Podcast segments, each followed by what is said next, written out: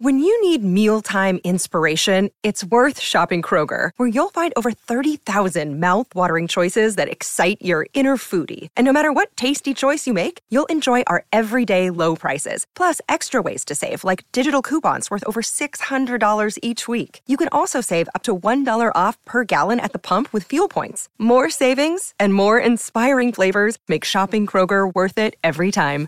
Kroger, fresh for everyone. Fuel restrictions apply.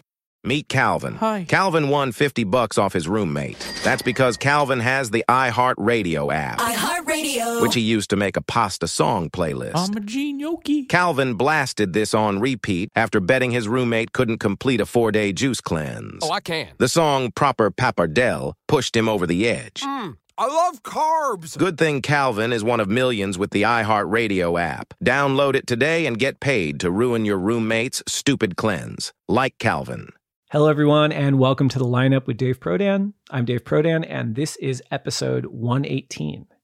The Corona Open J-Bay, the penultimate event of the 10-stop 2022 WSL Championship Tour, ahead of September's Rip Curl WSL Finals, has been completed with Brazil's Tatiana Weston Webb collecting her fourth CT victory, and Australia's Ethan Ewing claiming his maiden Elite Tour win in pumping surf one of the best events of the year and one of the best ever swells at Jeffreys Bay. If you haven't seen the highlights already, make sure you check them out on worldsurfleague.com and the WSL app. You won't regret it. We are now one event, the Outerknown Tahiti Pro, away from the world title deciding Rip Curl WSL finals. And the current qualifiers for the final event are as follows. On the women's side, you have reigning five time WSL champion Carissa Moore leading France's Johanne Defay, Brazil's Tatiana Weston Webb, seven time WSL champion Stephanie Gilmore, and Costa Rican Brisa Hennessy. And on the men's side, you have Brazil's Felipe Toledo leading Australians Jack Robinson and Ethan Ewing, 2019 WSL champion Italo Ferreira, and San Clemente's own Griffin Colapinto. The Outerknown Tahiti Pro, running from August 11th through the 21st, will determine the WSL Final Five who will compete for the undisputed world title at Lower Trestles this September and will stream live at worldsurfleague.com and the WSL app. Do not miss it. All right, episode 118. Today's guest is someone who is one of only two surfers representing an entire continent on the Elite WSL Championship Tour. He's as experienced a J-Bay local as we've likely ever seen in last week's event. And we recorded our conversation on the eve of the event starting. Um, his gracious gift of time actually didn't detract uh, from a round one win the following day. He's in his sophomore year on the Elite Championship Tour, but he's already wowed fans around the world with his poise, style, and grace. Outside the water, he has some pretty interesting hobbies as well. We talk about all this and more Please enjoy the lineups conversation with South Africa's Matt McGillivray. The good old clap, take one. That's right. How many of you knew what you wanted to be when you were seven years old? I did. I wanted to be world champion. Hey, is there honesty involved in this podcast? Can we be honest? You can shut your fucking lips. And then I'll just say, put them up what? Let's go. He's like, you look too pretty on the wave. Get ugly. We can talk about DMT if you want. I thought we were boxing.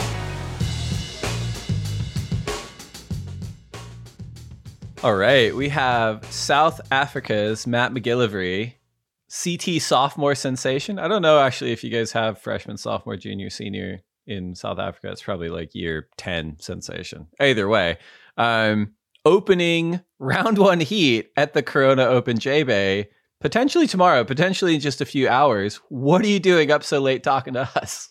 Yeah, it's a great question. Um, yeah, I was excited to have the opportunity to chat to you, Dave. And hello, everyone who's listening. Thanks for tuning in. But yeah, back home in Jeffreys Bay, uh, the swell slowly picked up throughout the day. And I think tomorrow is definitely definitely a run day.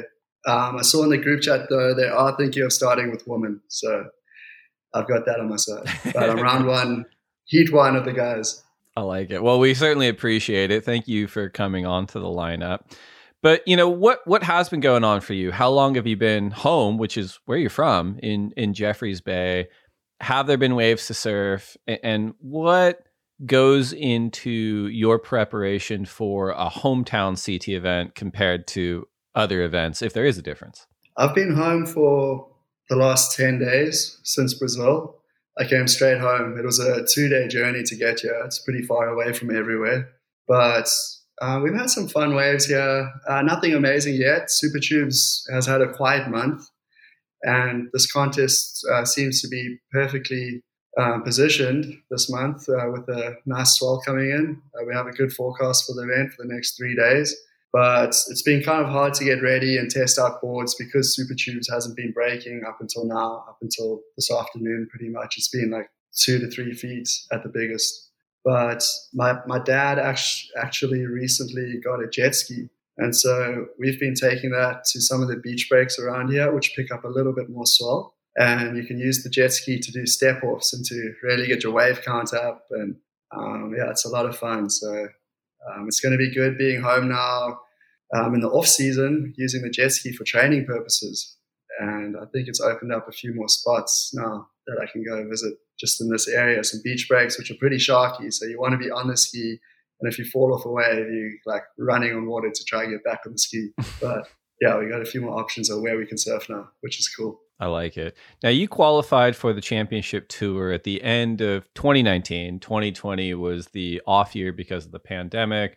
2021 was a hybrid year. So this will be, you know, the first time as a as a full-fledged championship tour surfer that you'll get to compete at home. And we've seen in the past it kind of swings in either direction. For some surfers, they have the advantage of all the experience at their home spot that they take that into competition, they do very well.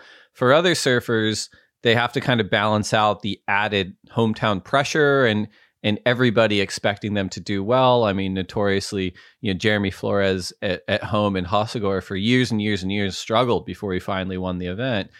This will be the first time that you're competing at home, but have you thought about that at all? Have you already kind of experienced the I know this wave better than everyone else because I live here, or you know, I am feeling a little bit of community expectations on my shoulders heading into the event? I'm definitely feeling the the pressure, like having that weight on your shoulders of everyone's expecting you to do well at this wave. And I think even like myself, I'm expecting myself to do really well at this wave. This is the one wave I was hoping to get a big result at. So I have to be careful. And I know going into, into tomorrow, that's on my mind. And I'm trying to be careful of where my thought process is going. Like personally, I really want to be as present as possible and enjoying and taking in the experience as much as possible and not letting the pressure get to me. Yeah, I want to have fun and be relaxed so I can do my best surfing. And I was able to surf in the JBay Open as a wild card back in 2018. So I got to experience that a little bit and have like the home crowd cheering me on. And I thought I was going to be super nervous for that. But then when I was up out in the water in the lineup, I actually, it felt like I was free surfing um, and I was in, at Super Tubes, which is usually pretty crowded, and like you're only with one other guy or two other guys in a heat, so you kind of get lost in the experience of surfing one of your favorite waves with only one or two other guys out, and you have priority for the next set wave. So that dynamic kind of takes your mind off the pressure, and you start to have fun and just really enjoy yourself out there. I like it. So we are, as we were talking about, potentially hours away from the start of the Corona Open J-Bay. And as you mentioned, the forecast is getting a lot of attention this year. As one of only two Springboks on the championship tour alongside Jordy Smith, and you actually grew up there, what is your personal read on the kind of waves we're going to be getting for this year's event? I mean, the forecast has been looking amazing from two weeks out. Everyone was watching the swell come in. But you have to be careful here in South Africa because often Windguru puts this little cherry at the end of the forecast. So you keep looking and then it just keeps like disappearing almost, or things change pretty quickly here. So it's not very reliable unless it's three days out. And then you can kind of tell what's going to happen. And today, everyone thought the waves are going to be a little bit bigger for the first day of the waiting period. But J-Bay likes that that south swell direction. If it's too west, then it misses the bay. And I think that was the case with today. It was too west, so it didn't quite get in. But you could see by this evening, um, as it was getting dark, the swell jacked up from three feet to like there are a couple five foot sets. And then I also got a report from people in Cape Town saying that it's already 10 foot that side. So the swell's on the way and yeah, I think tomorrow is going to be a really fun first day of competition. And then Thursday is the actual big day, and with the strong offshore winds, which is like the iconic Jeffreys Bay. It's going to be howling, howling winds, freezing cold, hopefully some barrels, and like the classic point break.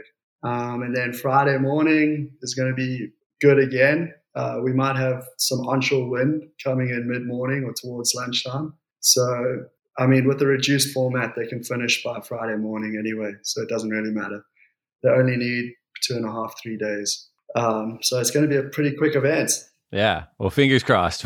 we say that now. We'll find out when this drops in a in a week here how quick it actually uh, was. Uh, I say this all touching a wood table. Yes, yes. I'm, I'm only touching wood at the moment.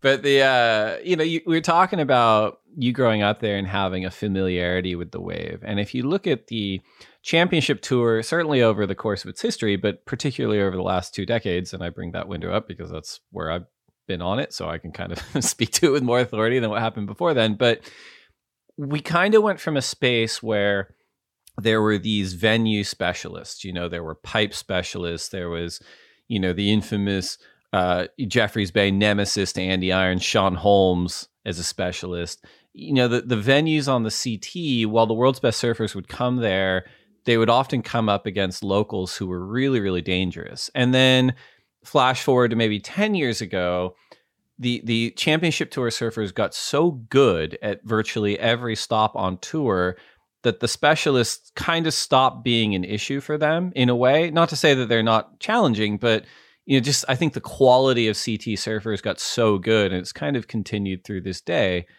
If you were to look at the venues that you've had on tours so far, you've got Pipe, Sunset Beach, Super Tubos, Bells Beach, Margaret River, Grajagan, uh, Punta Roca, Saquarema, and now we're here in Jeffreys Bay. It does feel like Jeffreys is still one of those unique kind of waves where having the experiences is still a huge advantage. Is that would would you kind of agree with that based on your experience on tour? It's it's hard to say. Like it's going to be super interesting to see in this event how everyone does and how everyone's looking on the waves. Um, it's it's such a amazing canvas to work with out of Super Tubes. And I feel like it's not a very difficult wave to surf just because it's such a, a good wave.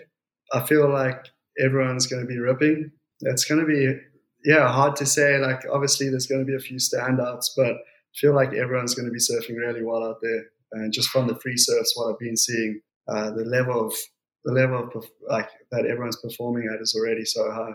Makes sense. We talked a little bit about you qualified at the end of 2019. 2020 was an off year. 2021 was a hybrid year. And a topic of conversation that's come up a lot this year, um, given that we're in the first season of the full flighted redesign with the three tier system and the mid season cut, is that is that balance between established surfers who've been on the CT for a long time who had gotten used to that rhythm of I get 10 events, we start at the end of February, early March in Australia. We ease our way in through these venues, and then pipeline is the end of the year. See how it goes. To this season, where we basically fired everyone out of a cannon, right, at pipeline in sort of peak winter season at the end of January. And then it's this five event sprint to make the midseason cut. You know, at the press conference for the Corona Open J Bay, you'd mentioned that J Bay was your big goal for making the cut, that that was the first thing on your mind when you made it. Speak to us a little bit about that and about, I guess, just the stress of, of, of the first five events and kind of getting to the end of Margaret River for you as a as a as a competitor. It was funny for myself because when the tour started, it was kind of a relief and a second chance for myself because after Mexico in 2021, I had just missed the the cutoff by one spot. I'd just fallen off tour, and so I was back in the Challenger Series, and I wasn't sure if I was going to get get chances in 2022 to surf on the championship tour. And I only found out in December after Haleiwa finished that I was going to be awarded the the injury um, replacement, the number one, the first alternate spot for 2022. And so everything happened really quickly for me from going from Haleiwa. I actually stayed in Hawaii right the way until New Year's. Got to go home for two weeks and then came back to Hawaii for Pipeline and that's when the 2022 season kicked off. And I was, I went from like wondering what I was going to get up to in 22, 2022 to suddenly being like, okay, I've got another shot at this tour. and I have an, another chance to realize my dream and to make this happen. So I was super motivated. I think being through something tough like just losing out on your dream in, in 2021 really motivated me in 2022 to make it happen. And it ended up being a roller coaster for me because I was super confident with how I was going to perform in Hawaii. I thought I was going to like get off to a great start and kind of take the pressure off myself. And then I only had one ninth place finish at Sunset Beach, so I wasn't safe by any regard. And then Portugal, I got a 33rd, and I was like, oh, this is that's not how you want to begin this this year. There's like two more events left before the cut. And that was on my mind. It was on everyone's mind. The cut's coming up, and we've got to try to take the pressure off because it's getting more and more difficult to surf. And then Bells Beach happened, and I was like, this is my event. It's a right hand point break. I'm from J Bay, like Bells has got to be similar. And then I ended up losing out, or I surfed like my round one heat at Bells, and like it was really difficult conditions. And then my round two heat in the elimination round, I was at Winkipop, and it was kind of unsure and inconsistent. And I ended up losing and getting another 33rd. I couldn't believe it. I was like, wow, I've had this another shot to be on the tour and I've blown it. I'm sitting at 29th in the ratings now. I've got one more event and it's a long shot now for me to make it. And so for Margie's, I almost took the pressure off myself and I was content with, or like I came to, ex- I came to accept the fact that if I had to go back in the Challenger Series, and compete on the QS again, I'd be okay with it. Like what, however my year panned out, if I was going to hmm. carry on to J-Bay, obviously that was going to be a dream come true. But if I had to go back in the Challenger Series and get my grind on again, like at least I'd be traveling with a cool group of my friends and would be traveling, would be going to cool places, surfing, and it's not the end of the world. And then Margie's happened, and somehow everything worked out in my favor and I found the momentum to make heats again and to make make uh, the smart decisions to like be on the better waves and just make better decisions in my heats and ended up making it above that cut line somehow. And then all I had in my mind was yes I get to surf JB now this is truly a dream come true it's interesting hearing you talk about that because so many surfers kind of have a similar trajectory when they're in a bit of a slump and then they find their way out. You know, Kelly, I think, had a film or a book or something, or letting go about effectively about the same thing, where it's like you have to strike that balance between all these pressures and midseason cuts and results and all this. It's not helping me surf better, you know. So I have to kind of let go of that stuff. And and as you pointed out, like feel content with the idea that you'd be on the Challenger Series with your friends and it's not the end of the world but not sort of so laid back and chill that you're not performing, right? So you kind of have to find that like middle lane, which it sounds like you did in in in Margaret River, which um, it was an awesome run to to see to see you perform there, and then you had a great run after that as well. You know, fifth in G-Land, and then back to back ninths in El Salvador and Rio. It does feel like the pressure release of of making the midseason cut, ensuring your qualification for the start of 2023 has gone a long way. And in other news, you've you've recently signed with Channel Island Surfboards. You're working with them on the equipment side. You know, talk to us about how that came to be and, and what kind of boards you've been working on over the last few events. Yeah, for sure. Um, signing with Channel Island Surfboards that's that happened. Um, I started testing out a few boards when I was in Australia at Bells Beach and Margaret, Margaret River, and uh, for the past year, I've kind of been experimenting with boards, getting getting a few DHDs, quite a few different Hawaiian shapers, Tokoros, Pangs, and um, kind of being a bit of a board whore. um, yeah, I, I guess I just I get so excited about like looking at different shapes and and like I just wanted to see what's out there. And then with the with the Channel Islands and deciding to stick with one shaper now. Well, first of all, I got a really good batch of CIs, and I was like, okay, like there's something here. And then I was needing consistency with my surfboards because when you're jumping around and you're trying to prepare for events, it's just you're never going to be fully prepared if you like. It's just so hard to like be on top of your equipment if you keep using different shapers. And yeah, I, I found out from Britt that he was going to be keen to work with me and they got me a batch of boards for Oz. and I really liked the the new CI Pro model that they came out with.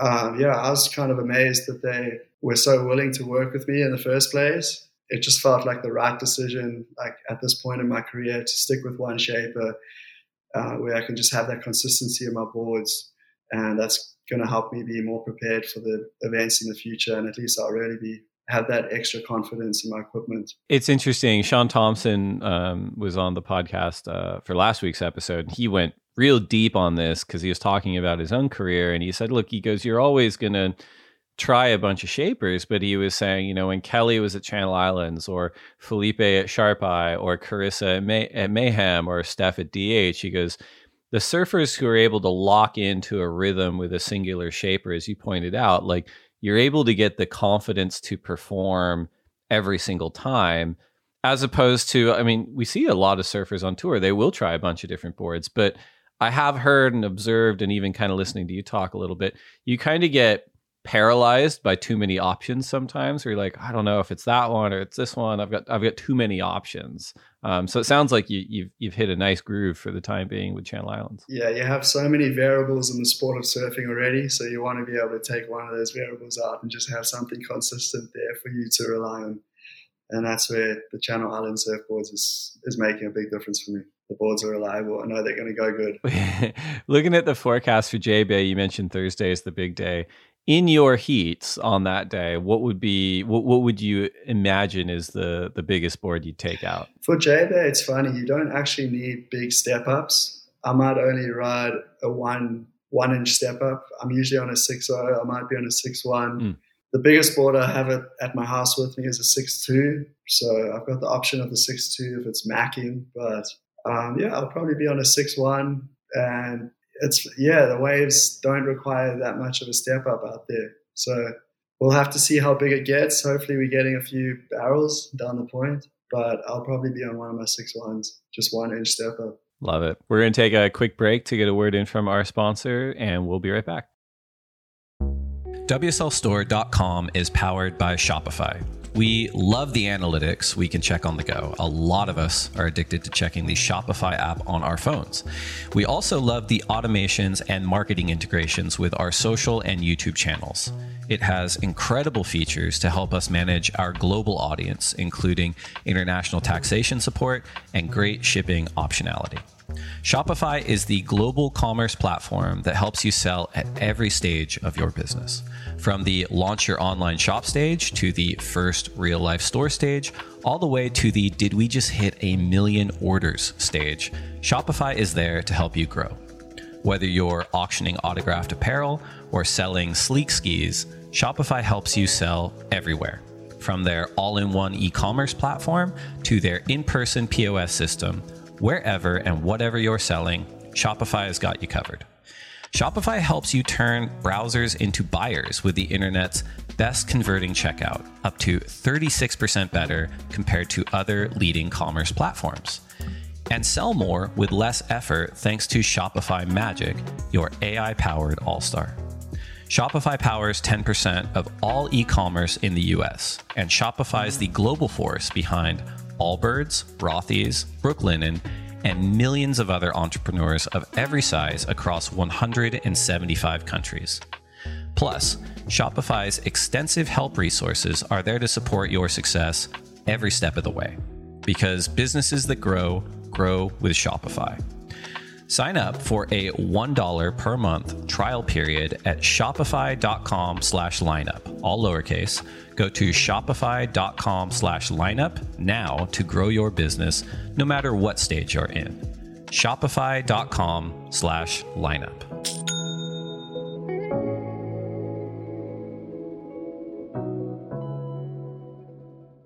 With threats to our nation waiting around every corner, adaptability is more important than ever. When conditions change without notice, quick strategic thinking is crucial, and with obstacles consistently impending, determination is essential in overcoming them. It's this willingness, decisiveness, and resilience that sets Marines apart. With our fighting spirit, we don't just fight battles, we win them. Marines are the constant our nation counts on to fight the unknown, and through adaptable problem solving, we do just that. Learn more at marines.com. So, in the opening segment, we talked about how you you grew up in Jeffreys Bay, but were were you born there? What was it like? Where were you born? What was your family situation like? Mom, dad, what did they do? Brothers, sisters, and and when did you kind of settle in the Jeffreys Bay area? So I'm from a family of four. I've got uh, two older brothers and a younger sister, and we grew up in Port Elizabeth. Uh, my dad's a civil engineer. Um, my mom's stayed at home and looked after the family. But I used to live like 15 minutes away from the beach in PE, and the waves are not very consistent there because it's a big bay. Uh, so it's always half the size of Jeffreys Bay. Um, so we'd have to drive out to Jeffreys Bay on the weekends to kind of get surf. And yeah, it was about, I'm trying to remember when, 2012. 2012 is when my family decided to move out to Jeffreys Bay. We were just making so many trips out there for surfing already my parents were like, why don't we have a complete lifestyle change and just make the move? And yeah, so I'm really grateful to my parents for um, making that commitment, selling the house in Port Elizabeth and moving us out here. And yeah, it's been nice. And is, is that the house you're in right now? Same house? It's a different house. Um, we moved once more. We were like like a couple blocks away down the point, and now we're up on the top of the point, and we actually have a sea view, which is really nice. So you can pick and choose your surfs see when the crowd thins out and then head head out there. um, but yeah, I'm really lucky lucky to grow up in this area. Yeah, and and so I'm interested too because I'd imagine I've been there. I've been fortunate enough to be there a few times. It's such a beautiful part of the world, beautiful people. I'd imagine that the infrastructure and the schools and the opportunities, there's probably more of them in Port Elizabeth than in Jeffreys Bay, which is sort of a smaller country town. When you guys made the move, were you then going to school in the Jeffreys Bay area? Were you playing other sports in the Jeffreys Bay area, or were you still having to commute a bit for that? I was at a public school in Port Elizabeth, and I was in grade nine when we moved out to Jeffreys Bay. And both myself and my second oldest brother, Jono, he was in matric at the time, which is grade 12. Uh, we started homeschooling uh, just because there weren't any schools we wanted to be at out here in Jeffreys Bay. It's a very small town. So you don't have many options, like you were saying. Um, so I homeschooled from grade nine to 12. And yeah, my brother finished his last year of school homeschooling, which was interesting. Uh, we needed some help from my mom and my dad. My dad's good at the physics and the maths because he's an engineer, so he could help out there. But otherwise, we had tutors and stuff in the town who were helping us out. I mean, it sounds like your family loves that area. They they love surfing, but for you in particular, and and I guess your professional aspirations. Do you remember a time? I, I guess I, I always love asking this question. Like, was there a time for you where you realized like this? I'm good at this. This could be my job, or was it something that was more gradual for you, and it was just always kind of felt like you were on the that path? Um, it's hard to say. I started surfing kind of late for nowadays standards. Uh, my brothers kind of got into surfing. They had some secondhand surfboards, and I was like maybe seven or eight, and I like tried to surf on their boards once or twice. But then my family got big into surf lifesaving and the junior lifeguards, being a nipper, running around the beach in a speedo and a skull cap. And we were doing that in Port Elizabeth, and we were doing competitions, and we were pretty involved. And then when I was about 10 years old, I started surfing, um, like properly started doing nippers less and started like just trying to surf at every possible opportunity. And I wasn't that great to start off with, to be honest. I started doing competitions and I could like never make it past the quarterfinals or semifinals. And it took me like two or three years to start getting medals in the in the juniors and the under under 14s and then the under 16s and the junior events around South Africa. But I really enjoyed it and I started to realize that you can make a career from surfing, and um, I thought, like, what better way to earn earn a living than to surf? And so that kind of became a, a dream from a young age. Like going through high school, I was like, I really want to become a surfer one day because I want to be able to travel and surf. I didn't realize how like difficult it was going to be at the time, but I guess here we here we are now at the J-Bay Open. I was going to say you made it. Every, everyone listening to this podcast is going to say like couldn't be that hard. He did it. it's been a long journey. Oh, I'm sure. With the sponsorship part of professional surfing, you you've had the support of Rip Curl for several years now. when did that relationship come into your life and and how if it has like how has it changed from when it started through their support of your qualifying campaign to the championship tour level or i'm curious if it's like i get a better bedroom at the hawaii house now or you know i like my wetsuits arrive a day earlier than they used to or whatever it is like i'm curious as to how that relationship started and how it's changed because you're still so young um, as you've matriculated through the system yeah so I started off um, getting sponsored by Rip Curl South Africa when I was 18. They gave me a small budget to be able to travel to um, competitions, like whatever I chose, where, wherever I chose to compete at. Um, obviously, it's in South African rands, getting sponsored by Rip Curl South Africa, so it's very hard to travel off just because our currency is so weak um, compared to the dollar. Mm. Then um, Rip Curl was always super supportive uh, with helping me at the Hawaii house. So at the end of the season, when I got to Hawaii, they let me stay in the pool room and kind of let me hang around everyone and get to know who the main guys were. And I met the boss there in Hawaii, and he told me, "Hey, this is how it works. If you make the CT, then you get onto the global team, and then Fletcher's going to look after you, and you're going to start earning dollars, and it's going to make things a lot easier for you."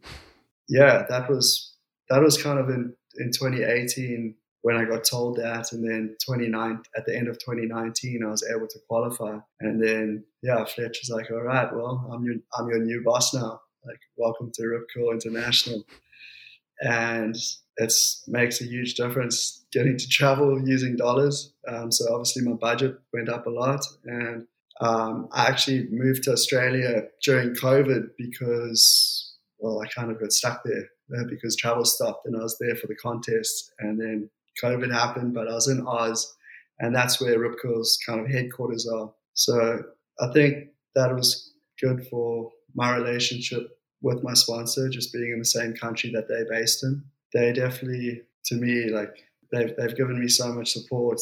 It's fascinating to hear you talk about, especially that jump from you know Rip Curl South Africa to Rip Curl Global it feels like it was almost like, oh, why didn't you say so before? Because you were told like, oh, if you get on the if you qualify for the CT, you know, you get on the global team and that changes your life, and you did it a year later. Like it's kind of like it's a little bit of like, oh, is that it? Okay, I can do that. It's rad to see, and I mean, I think that was actually, I, I actually, I'll come back to this point because I think you touched on something really important. This is something that seems like it's been the case for a, a long, long time. The quality of surfers in South Africa is so so high. Like incredible surfers. Obviously, the, there's a ton of coastline, like world class waves all over the place. It makes sense that it would develop world class surfers, but the representation at the championship tour level has probably not been commiserate with how how talented the, the community is in South Africa. My understanding, and you can heat check me on that, is is is really is that financial barrier of it is very expensive to travel the world to to get out to to to earn those points to get to that elite level um, and the currency thing becomes a huge issue. Would you say that that's primarily the reason we don't see more south africans on the championship tour? It's definitely a big issue for the guys not having the the right backing so that we can travel comfortably something Jordy Smith told me when I was in Brazil with him now, we are staying in the same accommodation, but he was like, Hey, like I, fi- I finally figured out what you need to do to make money as a surfer. He said you need to earn dollars and spend rands. And he was saying that because he's he's been living in California for the past ten years, but he's trying to relocate back to South, South Africa now. And yeah, that kind of resonated with me. I'm like, yeah, you know what? That makes a lot of sense because I was living in Australia for during COVID, and I was earning dollars, but I was spending dollars as well, and like things get really pricey yeah, for the South Africans, if you're stuck on a South African budget, it's really difficult to be able to travel, to be able to go to the different competitions you need to be in. There's extra pressure on you because you don't have the money to be there in the first place. And then, yeah, you just can't be comfortable too when you're traveling. You might be like four guys sharing two double beds or something. right, right. And then also there's the, the issue that we have a lot of good waves in South Africa so you have to be pretty motivated to want to travel overseas and spend all this money to surf in competitions which are usually in subpar waves where it can be a bit of a grind. Makes sense. I, I do hope that, I mean, this is part of the redesign, but I do hope that that's what the new three tier system will address to a point where it's, you know, if you are a promising surfer, you can stay regionally and, and and work on getting results on the regional qualifying series. And if you perform well enough then you'll advance to the international challenger series which is going to be expensive to do much more than the regional qualifying series. But at least you would have built that seat up a little bit um, and at least your competitive chops to the point where it's like well if i can go internationally and perform across this eight event series then i can make it to the championship tour as opposed to what it was before which is yeah, I can compete at home, but I may have to fly to Indonesia or to South America to get into a QS event. That's really, really expensive. Um, but I do like the Jordy Smith thing. It's a bit of Jordynomics there. So he can kind of start teaching us all how to financially plan he's our lifestyle. He's a smart businessman for sure. He's a smart man. It, the, the, I think most of the world, I know I did in a large way, um, got introduced to you through kind of two primary lenses. And the, the, one of those was the Rip Curl film Postcards with Morgs, where where you feature very heavily, and and you're kind of the calm, collected straight man to Morgs losing his mind over um over not being on the A team on the Rip Curl side of things, which is really one of the funnier moments in surf film that I remember. And then again, that relationship with Morgan Cibilic um, was showcased pretty heavily in the the Make or Break season one on Apple Television.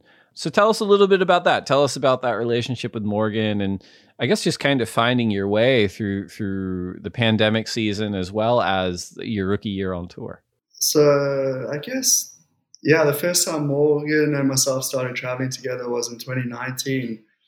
Uh, we did a did the Europe leg together. Myself, Morgan, Chris Zaffis, and Liam O'Brien, and we had so much fun as a group. We were, we were like the perfect balance of like just the energy is like low energy to high energy, like different ends of the spectrum in our group of, of guys traveling. And, and both Morgan and myself, and like, um, we, we, we got good results at these events. And then coming down to Hawaii, we were in a good position to qualify. I, I ended up getting the job done in Haleiwa, and then Morgan had to get the job done at Sunset Beach, uh, which was the last 10,000. And he ended up making it right the way to the quarterfinals and then he got an interference on Stuart Kennedy and lost out. And we are like, oh my, he's just like, he's one heat away from qualifying and he's gone and dropped him on Stu. What has he done? Um, and he came in and then we are chatting with Kiko Bacalso, our, our team coach, and he was like, no, it's not over yet. Like, let's just take a breath and see what happens. And it turns out a couple days later, after the pipe contest finished, Morgan was in the 11th spot and he was the last guy to qualify for the 2020 championship tour. And so I was like, oh, this is insane. Like we've been traveling together and now we've both managed to qualify. So we're going to try travel together a bit in 2020. And then of course COVID happened. So um, I got stuck there in Australia with him and it was pretty cool of Rip Curl to like make that little movie. Um, and yeah, I was stoked I was able to be included in it. Um, it was really a, a masterpiece by um, Vaughn, Vaughn and um, Nick Pollet. Those guys are so creative. Um, but yeah, it was a lot of fun just watching that all happen. And then in 2021, I got to travel with Morgan as our, our first rookie year using Jay Thompson Bottle as our coach. And yeah, it was a perfect dynamic with him being kind of crazy, impulsive, and me more like calm and steady in a way. And then Botsy just like managing us both, making sure we kept our focus. We've grown a close relationship, I guess, and like he's become like a brother to me. And it was awesome supporting him last year as he made it to the final five. And I stayed on in California with him as he got ready for Trestles and then like watched him in that event. And then I went on on the QS on the Challenger Series. I went to Huntington and then Europe and continued on. And he went back home for uh, the off season. I don't know. It was crazy how now this year everything's been flipped around a bit. But yeah, I wish we were still traveling together now. Like I was chatting to him, he was up in Ballito, and I wanted him to come stay with me at J-Bay during the event. Of course, like, yeah, it's just worked out the way it's worked out. And he's had to walk this harder road now, which I think is it's going to be really good for him in the long run. Of course, it's really tough, but I know he's going to come back stronger from it because he's got so much experience from last year. He's surfing so well, and he's just waiting for the pieces to fall into place now. Um, but yeah, I miss traveling with him because because now I've lost my travel buddy. That's, hello, we need to get him back on tour so you can feel whole 100%. again. And he is one of those guys that I think he surprised everyone. I mean, he he he actually came on the lineup like right when postcards from Morgs dropped, and it, the conversation is basically sixty minutes of him being like, "I can't believe I've qualified," and I'm like, "Yeah, me neither." Like, because and, and not because he wasn't talented, but just because it's like, wow, you're you're young and, and kind of really came out of nowhere, and he. I think that similarly to what you're talking about earlier about letting go and and and and pushing some of that stress away, I think that served him so well last year, and, and he served so so well. And as you said, he made it to the Rip Curl WSL finals, and then I actually feel like he's still surfing maybe better than ever um, now. And obviously, he's still so young, and the results just didn't happen for him in the first half of the season. He's been relegated to the Challenger Series, so. I, I, back what you said. I, I think that experience is going to serve him really well in the long run. I hope we see him back on on the CT pretty soon here. Um, yeah, because he's, a, he's a will, huge talent. sure. B- Bringing it back to um, to South Africa for a moment, you growing up in Jeffreys Bay, you know, as it stands in 2022, the most watched, I think this is correct, video, surfing video on YouTube, if you remove like music videos and stuff like that, is still the 2015 shark attack on Mick Fanning at the finals of our, our J-Bay event. uh, 32 million views or something, which isn't surprising because it sort of unfolded on broadcast as it would if you were like Spielberg were directing it, basically. You mentioned you got the ski with your dad. You're able to to go to these different locations and, and catch a lot of waves that in spots that are really really sharky. Have you ever been, or are you, um, scared of surfing at home? Um, and is it on your mind? And have you had any run-ins with with sharks when you're over there? It's funny. I've always felt safe surfing at the points around here in Jeffreys Bay. Maybe it's just because I've spent so much time in the water. It's become like a, a familiar thing for me. And whenever the water's a bit murky, like I will keep my feet up on my board. I won't just dangle my feet in the water. But yeah, I've never like thought too much about sharks here at Jeffreys Bay. Um, when that attack did happen, or the Mick Fanning incident, Yeah, whatever we're calling it. These yeah, the, the, yeah. I think the shark was like swimming past him and wasn't, like in my opinion, meaning to attack him. I'm not sure. He got caught up in his leash and freaked out, and then everything went down. But I actually went surfing um, an hour after that. Like they cleared the water, and then there were about five or six people who went surfing after the contest was cancelled. I went out there at Supers, and I was the thing with with JB is there are sharks around, and whether you see whether you can see them or, or not, they're going to be there in the water. And usually they're just swimming up from the beaches, and they swim past the point, but they don't stay in one spot. They always just pass through. And I've seen this um, because my brother's done the shark spotting for the event before. My family actually owns the little white airplane with those super long wings that does the shark spotting during the event. And my brother would fly as the pilot. He's not doing it at the moment, but in the past, he would fly as the pilot looking for these sharks. And they would see like 20 or 30 great whites like down at the beach breaks, which are like 20 kilometers from here.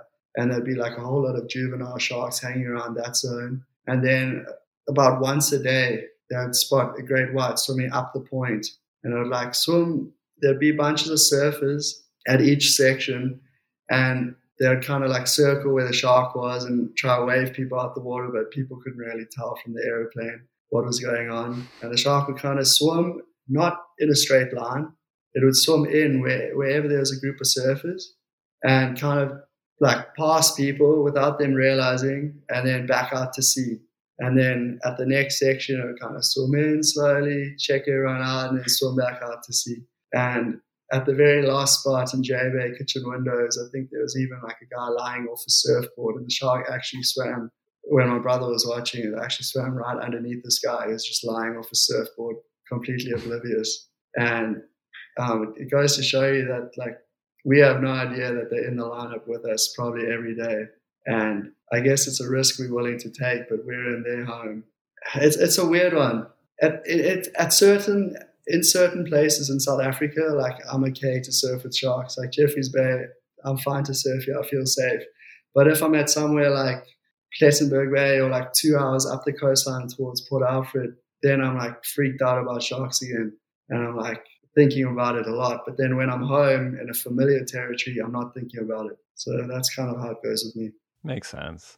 But you're also we talked about a little bit sort of you being this awesome foil with with Morgan. You pretty zen, calm kind of guy because you know, outside of surfing, I'm of the understanding that you know, your other interests include skydiving um, and base jumping. So tell us a little bit about that and how did you get into it? How much do you do it and and and what do you get out of it? Yeah, so I started skydiving when I was 17 or 18, but it was always a dream of mine to get my skydiving license. And from watching YouTube videos, I decided base jumping looked like a really good idea. And yeah, anyway, my, my brother's are also big adrenaline junkies. And so they actually did their skydiving licenses before me. And so I kind of had no choice. my dad's always pushed like the adventurous spirit on our family um, yeah, anyway, my brothers started doing their skydiving licenses, and then I started doing mine. Got my skydiving license. Just I decided that skydiving was actually scary enough, and I wasn't too sure if I was going to start base jumping because I was like, this is pretty dangerous already, and there's a lot going on, and it's scary but a lot of fun. And then uh, my elder brother Jono was like, um, he was like, hey, I'm going over to America. I'm going to go to a base jumping school and do a two week course. You can come with me if you want, but if you miss your chance, you're never going to do it. And I was like, uh, yeah, okay, I should probably go with him because I'm going to regret it if I don't. And so in 2018, I went to Idaho with my brother and we did a two week base course at this place called the Snake River Base Academy, where we learned how to pack our parachutes and then all the dangers of base jumping, what can go wrong, and just how to do it as safe as possible. And then when I got home from that, uh, my dad actually bought my brother and I parachutes so that we can base jump at the various places around South Africa because we actually have a few cool objects close by to my house which you can jump off. And yeah, it's kind of a strange hobby to get into. Um, it's like more of a thrill seeking thing, but it's it's something I really enjoy and um, I'm going to try to pursue more um, in the off season now. Um, already when I got home now from Brazil, I was able to go for two base jumps at Bloukrans Bridge with Jono. And then I also got to do two skydives today, which is pretty fun um, since it's been a while since I've skydived, just with all the travel. Yeah, it's something I get a good rush from, and I enjoy the mental challenge of it and dealing with fear and being outside your comfort zone. Uh, yeah, it's challenging, but really rewarding at the same time. I can imagine. Is there when you finish a, a, a skydiver a base jump, you know, you have all the the anxiety and the prep time and the adrenaline of actually doing it. Is there a period of time at the end of the day after you've done one where y- you feel like you know differently, or you feel like a moment of clarity, or you feel like your body is sort of releasing tension in a way that you you I don't know, in a way that I'd imagine is sort of advantageous to just training as an elite athlete as well as just working out your body's biochemistry that way. I guess so. You, you definitely feel a lot of relief when your parachute opens and when your feet are safely on the ground. You're like, wow, I'm glad to be here. And it can give you a bit of perspective too because you realize how fragile life is and you don't want to take each moment for granted. So you got that side of things. And then also, you got the, the, the pushing yourself out of your comfort zone side of things where you challenging yourself and you're feeling the fear but trying to do it anyway. And then the discipline side of it as well where you got to be really focused when you're packing your parachute. And you know this is the only parachute you have well, especially for base jumping you're not going to have another chance. So you got to make sure everything's done 100% correctly and that you're confident in, what you're doing. And so that's kind of like a medit meditation almost when you're packing your parachute. And then I think after after you jump, that's just like adrenaline, which feels pretty good. And like you question yourself before, you're wondering why you're doing it, and then afterwards you're like, oh, I'd love to. Like we should pack our parachutes and go again as soon as possible. I like it. Well, we got a couple more topics to get to, as well as some listener questions, but we're going to take one more quick break, and we'll be right back. Hey, I hear you think podcasts are all about true crime, huh? Well, wise guy, the iHeartRadio app's got all kinds of podcasts. We got stuff you should know and stuff they don't want you to know. We got Bobby Bones, Big Boy, and Lou Later. We got SpongeBob Binge Pants and Exotic Erotic Story Time. We got Doughboys, Two Dudes in a Kitchen, Green Eggs and Dan. Hey, we got Elf Quest. We got podcasts for everything on the iHeartRadio app for free. If you don't download that, well, that's not just a true crime, my friend. That's criminal. Manduka was founded in 1997 with the simple idea that a better yoga mat could make a world of difference. For generations, Manduka has revolutionized the yoga space by providing purposely crafted products that enable a more joyful practice, whatever that looks like for you. The collaboration between Manduka and Gerry Lopez honors Gerry's profound dedication to both surfing and yoga disciplines. The limited edition collection showcases Gerry's signature camouflage print inspired by his surfboards.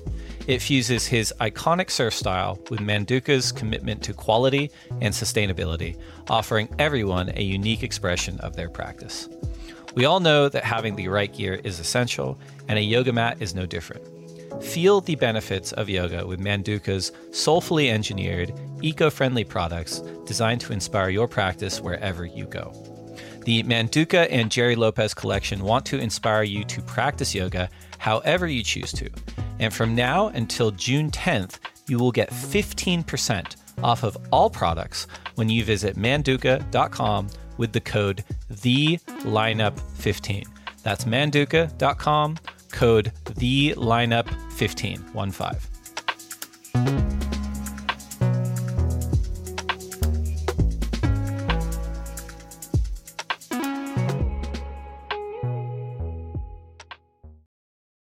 All right. So so ideally, based on your your forecast pre- prediction from the start of this conversation, by the time this episode airs, the the Corona Open J-Bay will have been finished. You will have won your your your maiden CT event at home. It's going to be really exciting. Um, and then we have Tahiti coming up. What is your experience, if you have any, out at Chopu? I went to two QS 1000s back in 2016 in Tahiti. The one was at Rangiroa and the other at Papara. And after the Papara QS, I was able to go to Chopes for two days. And it was three to four feet, super fun, glassy, nice little barrels, and nothing compared to like what I've seen during the event or what I've just witnessed this, this past month, about a month ago, with everyone scoring at Chopes. Um, so no, I haven't experienced proper chopu, and I'm not sure what to expect. It looks looks like a there's no wave that comes close to it. I've been trying to get some tips from Morgan because he actually he's done one Red Bull trip to Tahiti already, and he's doing another now before Huntington. So I was asking him about boards, what boards are right, and like how do you find the wave? What's it like compared to pipeline? Is it similar to pipeline at all? And yeah, it's just the wave is such a different animal to anywhere else in the world. So I'm not sure what to expect, but it's going to be a good challenge. And I'm excited. It's going to be hard to get waves and free surfs, but during a heat, it's going to be interesting having priority. Because I'm not sure if you're going to accidentally paddle for a wave and lose priority on purpose. But we'll see what happens. That's what it is. Galaxy brain thinking right there. Well, I'm curious though too, since you grew up in Jeffreys Bay, which is um, inarguably one of the world's best right hand point breaks, even just developing your backhand surfing or developing your backhand surfing in in real slabby waves of consequence. You mentioned pipeline, um, you know, uh, Chopu as well. When you were developing as a surfer, I know you still are, but when you were younger, how did you go about saying, okay, I, I really have to go find some lefts? Uh, it was really difficult coming from Jeffreys Bay to find the motivation to say, let's go find some lefts. And the, the beach breaks we have around here aren't the best. So it actually didn't happen too often. Um, my backhand's been a big weak, like big weakness over the last couple of years, something that I've only started working on now, like intentionally in the past since last year when I realized just how much it was disadvantaging me. But I feel like I'm making some progress now. I still have lots of work to do, of course, but it's definitely difficult coming from the land of right-handers uh, down here. So it does take discipline, just sometimes giving up better waves to go surf worse waves just because you need to work on something. Yeah, it will happen more and more, I guess. Um, that's my goal in the off season. Now it's nice to get some time where you can just work on your weaknesses and try to turn them into strengths. And I'm glad you brought that up too, because you, you mentioned how you know you weren't even sure what was going to happen this year, and then you weren't even sure what was going to happen after the midseason cut. And it's sort of this: you got to be nimble and adaptable and, and flexible, you know, to be a professional surfer these days your goals now that you're a tour sophomore, now that you've you've made the qualification for the start of 2023, you know, is it top 10? Is it final five? And, and, I guess when I'm asking, I mean, I'm sure it's like, yeah, I want to win 10 world titles. But, you know, looking at 2023, what's the goal for 2023? And then where are you going to be in the off season to to work on that, on those goals? So a big goal for this year for me was to finish in the top 10. And that's been a, a childhood dream since I was, since my junior career. I was like, I just want to be in the top 10 in the CT one day. And now I feel like I'm close to achieving that. I still got some work to do. Um, but hopefully I can make that happen this year. And then next year, I really want to keep climbing the ladder and start progressing towards that final five. So those are my two big goals. And so after Tahiti, potentially after Lower Trestles, where are you going to be in the world to work on these things for 2023? I am not so sure yet. I guess I'll hopefully have some time off at home where I can just really reset and make sure I'm not burnt out at all from the year. But then I'd love to use the jet ski that we have now to explore the South African coastline and to go score waves around here because it's still still getting waves in September, and yeah, we we have so many so many like quality waves around the country that you don't really need to do a surf trip overseas unless you want to go find somewhere warm. But if you don't mind wearing a wetsuit, like we've got plenty of options to choose from down here. So I'm, I'm going to spend a lot more time in South Africa, I think, um, in this back end of the year. And then if there's any strike missions, I don't know, what's possible. But um, I am planning to go to Hawaii in December to work on boards with Britt because we want to get a good step up model going with CI. And so, excellent. Um, yeah, I want to be con- I want to be confident on my CI boards in Hawaii coming into pipe and sunset uh, next year. So that's what we'll be doing in the off season in December. Makes sense. Well, before you go, we we did put out uh, a feeler to the folks that follow us on Instagram at, at the lineup pod and also on Twitter. We appreciate everyone following and writing in. Um, we've whittled it down to three questions.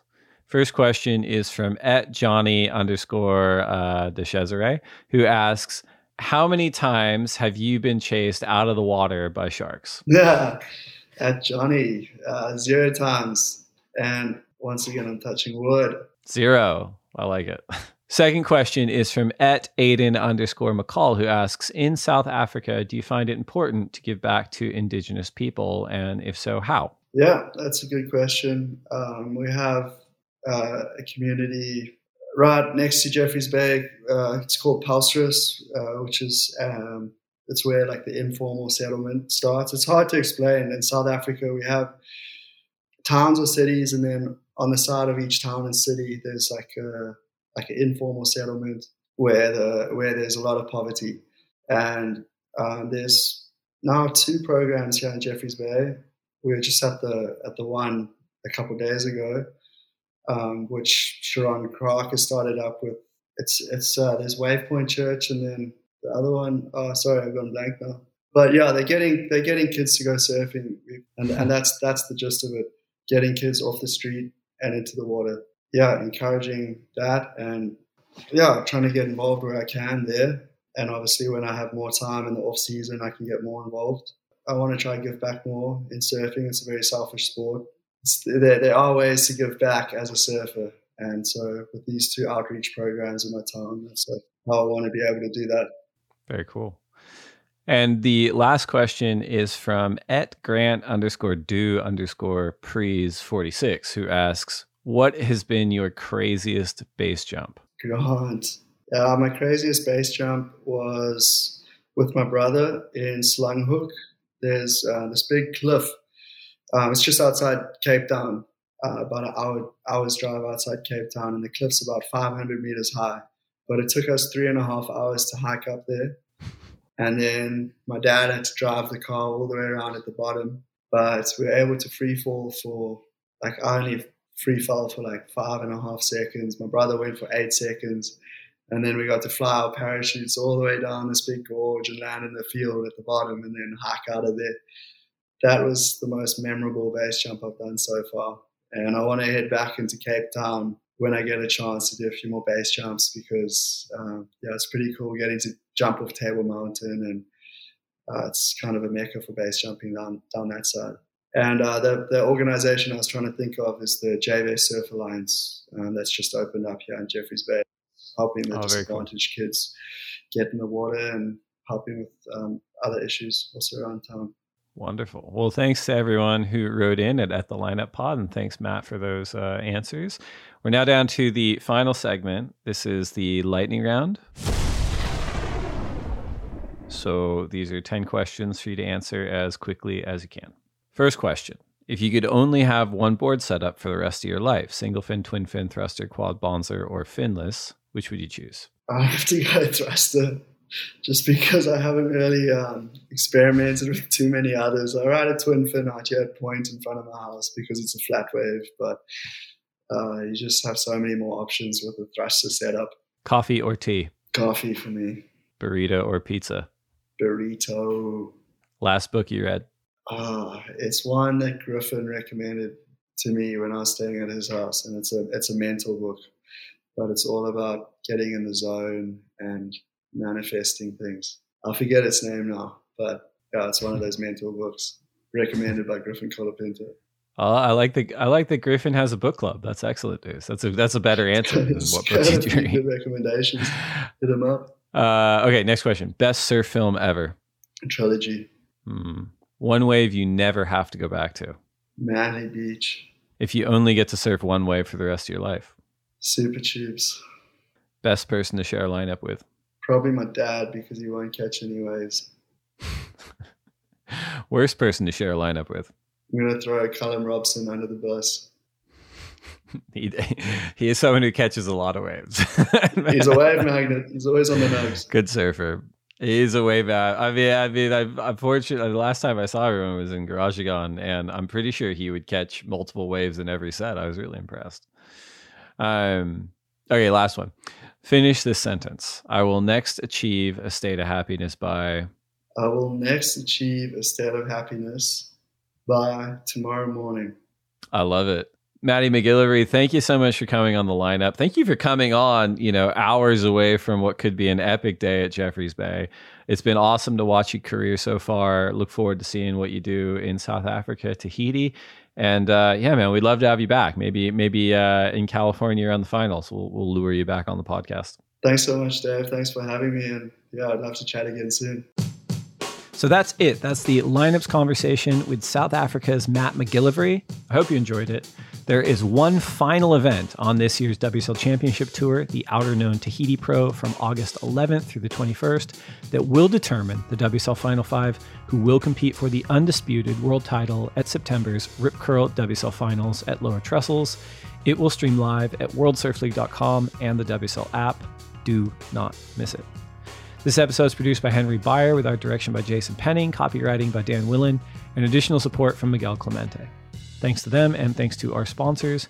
We appreciate their support.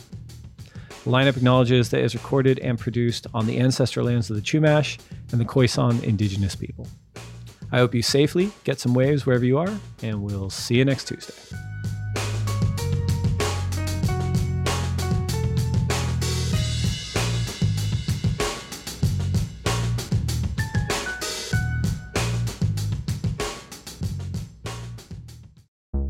WSLStore.com is powered by Shopify. We love the analytics we can check on the go. A lot of us are addicted to checking the Shopify app on our phones. We also love the automations and marketing integrations with our social and YouTube channels. It has incredible features to help us manage our global audience, including international taxation support and great shipping optionality. Shopify is the global commerce platform that helps you sell at every stage of your business. From the launch your online shop stage to the first real life store stage, all the way to the did we just hit a million orders stage, Shopify is there to help you grow. Whether you're auctioning autographed apparel or selling sleek skis, Shopify helps you sell everywhere. From their all in one e commerce platform to their in person POS system, wherever and whatever you're selling, Shopify has got you covered.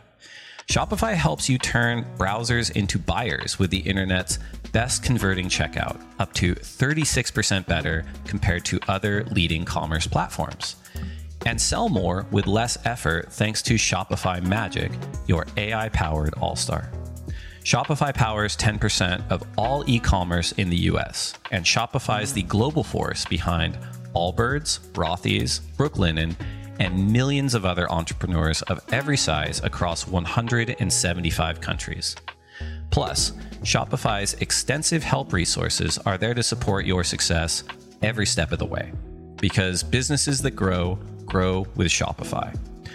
Sign up for a $1 per month trial period at shopify.com slash lineup, all lowercase. Go to shopify.com slash lineup now to grow your business no matter what stage you're in. Shopify.com slash lineup.